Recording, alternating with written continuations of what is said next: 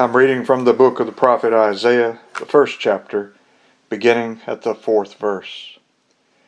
Ah, sinful nation, a people laden with iniquity, a seed of evildoers, children that are corrupters. They have forsaken the Lord. They have provoked the Holy One of Israel unto anger. They are gone away backward. John Bunyan's classic work, Pilgrim's Progress, begins in this way. As I walked through the wilderness of this world, I lighted on a certain place where was a den, and I laid me down in that place to sleep. And as I slept, I dreamed a dream. I dreamed, and behold, I saw a man clothed with rags, standing in a certain place, with his face from his own house, a book in his hand, and a great burden upon his back. I looked and saw him open the book and read therein. And as he read, he wept and trembled. And not being able longer to contain, he brake out with a lamentable cry, saying, What shall I do? One of the most important images in this paragraph is that of the great burden upon the back of the character that we will come to know as Christian. Christian is reading a book, which is, of course, the Bible, and as he reads the Bible, he becomes aware of this burden. The burden represents the guilt of sin. Looking upon the guilt of sin as a heavy burden is an image taken directly from Scripture. In Psalm 38, 1 through 4, we read, O Lord, rebuke me not in thy wrath, neither chasten me in thy hot displeasure. For thine arrows stick fast in me, and thy hand presseth me sore. There is no soundness in my flesh because of thine anger, neither is there any rest in my bones because of my sin. For mine iniquities are gone over mine head, as an heavy burden. They are too heavy for me. There we see iniquity, sin, the guilt of sin, described as a burden that is too heavy for a person to bear. Normal human life has many burdens. Every day we run across people who are bearing the burdens of family life, burdens connected with their jobs, sickness, death, sorrow. But the greatest of all burdens is sin, for sin brings with it so many other burdens, and the burden of our guilt before God. The burden of sin is more than we can bear. And in our text for today, Isaiah describes Israel as a sinful nation, a people laden with iniquity, or as one translation has it, people loaded down with guilt. The word that is translated here as laden is a word that means heavy. It was used to describe things like massive rocks. So when we think of people living in sin, we could picture them, much as Bunyan does, as walking around with a great burden, bent over, struggling, stumbling, and as they walk along, they get more and more bent over, and we could even imagine them sinking into the ground because the load is so heavy. Last time we saw that Isaiah described his nation as a sinning nation. The whole nation was characterized as doing nothing but sinning. And the more one sins, the heavier the load becomes because the guilt that is caused by sin is ever increasing. Sadly, unlike Christian in Pilgrim's Progress, the people of Israel are unaware of this heavy burden of guilt. We saw in verse 3 how the Lord describes them as being more ignorant than beasts of the field, ignorant of God and what He requires of them. And in this verse, we see that they are also ignorant of their own sin. They're not aware of their sinfulness and they're not aware of the great burden of guilt that sin brings with it. We face the same thing in our own country today. This is a sinful nation and the people in this nation are laden with iniquity. They carry the heavy load of the guilt of their sin, and sadly, most of them are not even aware of their condition. But if we could imagine the people of this nation walking through a muddy field with this heavy burden tied to their back, then we would have a good description of what sin is doing to us.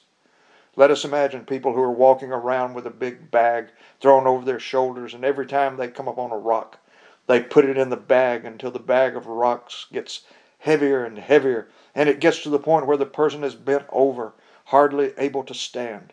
And that is what happens when we sin against God. Every sin is like a stone that we add to the bag, and the burden of sin and its guilt gets heavier and heavier.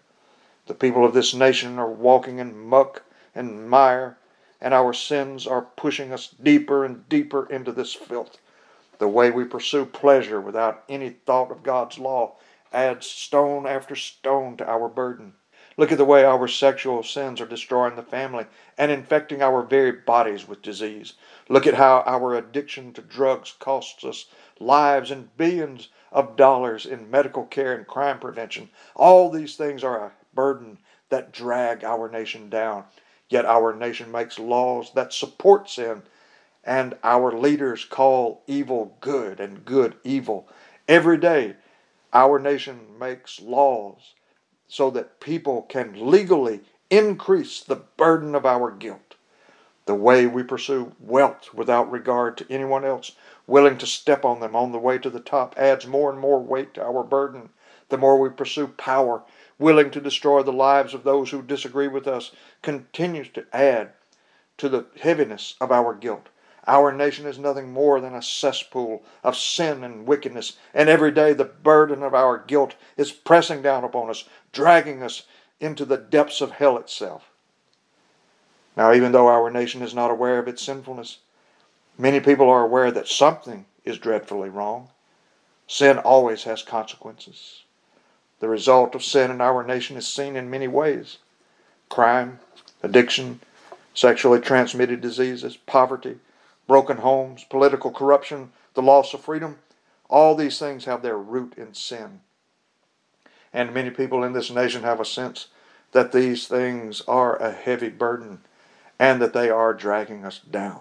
But of course, this nation refuses to acknowledge that the problem is sin.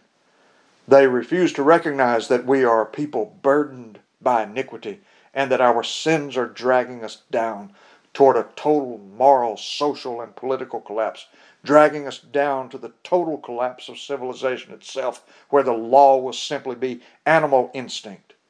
Since our nation refuses to acknowledge that our problems are caused by disobedience to God's law, we will continue to believe that we can rise from the depths where the burden of sin has pushed us with money, education, and political action. But relying on these methods of deliverance will only push us further into the depths of sin, degradation, and further guilt. Not only are our sins dragging us down, but our solutions are also sinful and only add to the burden of iniquity. Our sins and our solutions to the effects caused by sin are crushing this nation under a load from which we cannot extricate ourselves. Our suffering will increase exponentially just as our sins increase. But the most serious aspect of our situation is that the burden of guilt that we bear demands the judgment of a holy and righteous God. And at the present moment, God is pouring out his judgment on this nation, and his judgments will continue unless we repent. The only hope this nation has is divine intervention, an act of God in which he will pour out his Holy Spirit to convict this nation of its guilt before God. The judgment of God will continue to be poured out upon this nation until we realize that the cross of Jesus Christ is our only hope, for only there can the burden of guilt be taken away from us. We very rarely see people today who actually feel the burden of sin, but God is still God. And in His mercy, he can cause people to feel the burden of iniquity. So much of the first part of Pilgrim's Progress concerns itself with Christian's attempt to get rid of this burden of the guilt of sin. Christian tells his wife and children, O my dear wife, said he, and you the children of my bowels, I, your dear friend, am in myself undone by reason of a burden that lieth hard upon me. Moreover, I am for certain informed that this our city will be burned with fire from heaven, in which fearful overthrow both myself, with thee my wife, and you my sweet babes, shall miserably come to ruin, except the which yet I see not, some way of escape can be found, whereby we may be delivered. And then a character named Evangelist points him in the direction to find out how to get rid of this heavy burden. So, in this classic book, Bunyan shows us that the Word of God is that which makes us aware of this burden. And we need the preachers of the gospel to tell us about sin and its consequences so that we can see this burden of sin and be pointed to the only way we can lose this burden. Unfortunately, even among people who have felt the burden of sin, they seek many methods to ease themselves of the burden that result in failure. Christian, for example, meets a man named Worldly Wise Man who asks him how he came to have this heavy burden in the first place. And Christian tells him that he first became aware of it by reading this book, which is, of course, the Bible. And Worldly Wise Man tells him that that is what he gets for reading a book that is too difficult for him to understand. Worldly Wise Man tells Christian not to listen to evangelists, but instead to go to the village of morality and seek the counsel of a man named legality. That is the way most people try to get rid of the burden of sin. They think they can get rid of the burden of sin by living a good moral life. They think they can get rid of the burden of sin by living in obedience to the Ten Commandments, the Sermon on the Mount, the Golden Rule, or some of the other teachings of Jesus, or just some other philosophy of life. But none of that helps to get rid of the burden of sin. As a matter of fact, trying to get rid of the burden of sin by living a good moral life only makes the burden heavier. Christian finds this to be true because when he tries to go to Mr. Legality's house, we read, So Christian turned out of his way to go to Mr. Legality's house for help. But behold, when he was got now hard by the hill, it seemed so high, and also that side of it that was next to the wayside did hang so much over, that Christian was afraid to venture further, lest the hill should fall on his head. Wherefore there he stood still and wotted not what to do. Also his burden now seemed heavier to him than while he was in his way. There came also flashes of fire out of the hill that made Christian afraid that he would be burned. Here, therefore, he sweat and did quake for fear. Bunyan is describing for us what Scripture teaches. Trying to live a good moral life only increases the burden of our guilt because we realize that every time we try to live a good moral life, we fail, and we realize that our condemnation only increases with every attempt to live according to the law of Moses, the teaching of Jesus, or any other moral system. Christian finds out what all people discover eventually our hearts have been so corrupted by sin, and the guilt we bear is so horrendous, we can never do enough good works to atone for our sins, and we will never be able to live a good moral life that will satisfy God's holy and righteous standard. As Christian continues to look for a way to be relieved of his burden, he meets a man named Goodwill, and Goodwill tells him, As to thy burden, be content to bear it, until thou comest to the place of deliverance for there it will fall from thy back of itself. And what is this place of deliverance? Well, as we read on, Christian finally comes to the place where the burden will fall from his back. Bunyan describes Christian's release from his burden in this way Now I saw in my dream that the highway up which Christian was to go was fenced on either side with a wall, and that wall was called salvation. Up this way, therefore, did burdened Christian run, but not without great difficulty, because of the load on his back. He ran thus till he came at a place somewhat ascending, and upon that place stood a cross, and a little below in the bottom a sepulchre.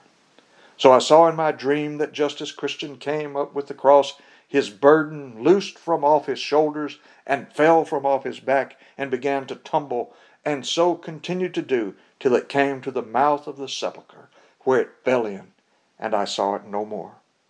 Of course, what Bunyan is teaching us is that the only way the burden of the guilt of sin can be removed is through the cross of Jesus Christ. When we see that Jesus Christ paid the price to remove the guilt of our sin, the burden drops away instantly. I cannot live a good moral life that earns me enough points to enter heaven. I cannot do enough good works to make up for all the sins that I've committed. I must stand before the cross as a condemned sinner, confess that there is nothing that I can do to make myself right with God. The only way the guilt of my sin can be removed is by trusting in what Jesus Christ did on the cross to remove the burden of my sin. For some reason, this is so difficult for people to understand. There are some people that I have tried and tried to explain this to, and I think that they've understood it. And then they will say something like, I sure hope that I have done enough good things that the Lord will let me into heaven. And I say, we're going to have to start over. The point is, you cannot do enough good things. The reason Jesus came into the world was because you cannot do enough good works to please God. Christ came to die on the cross because that was the only way your sins could be forgiven. God doesn't forgive you because you made a good effort. God doesn't forgive you because you tried to make up for the bad things that you have done.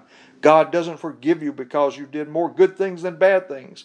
He forgives you because His Son died in your place. And until you realize that, the burden of your sin will remain. We try so many things to get rid of the burden of sin we try to turn over a new leaf. We try to go through rituals and ceremonies. We try to have mystical experiences that make us feel close to God. But there is only one cure for the burden of sin faith in what Christ did on the cross. As one writer has put it, have you been to Dr. Ceremony, Dr. Morality, Dr. Feeling? Many of us in time past have tried these doctors and found no release. It was only when we saw the cross and understood what happened there that the burden of sin fell away. What a joy it is when we finally come to the cross of Christ and the burden of sin is lifted. After Christian's burden falls off, it rolls into the sepulchre and is never seen again. The guilt, the burden of sin has been removed by Christ completely, and God remembers our sins no more. And then we're told that Christian was glad and lightsome. That's the way we feel when the burden of sin is removed, light as a feather. And then Christian gave three leaps for joy, and he sings this hymn Thus far I did come, laden with my sin, nor could aught ease the grief that I was in, till I came hither. What a place is this! Must here be the beginning of my bliss? Must here the burden fall from off my back, must here the strings that bound it to me crack. Blessed cross, blessed sepulchre, blessed rather be the man that there was put to shame for me. The only way to be released from the burden of sin is through Jesus Christ, who was put to shame in our place, that we might receive the forgiveness of sins. Have you ever seen the burden of sin? Have you ever felt the weight of your guilt before God? If not, pray that God might reveal to you the heavy burden of sin that you carry. And if you have felt this burden of sin, run to the cross now.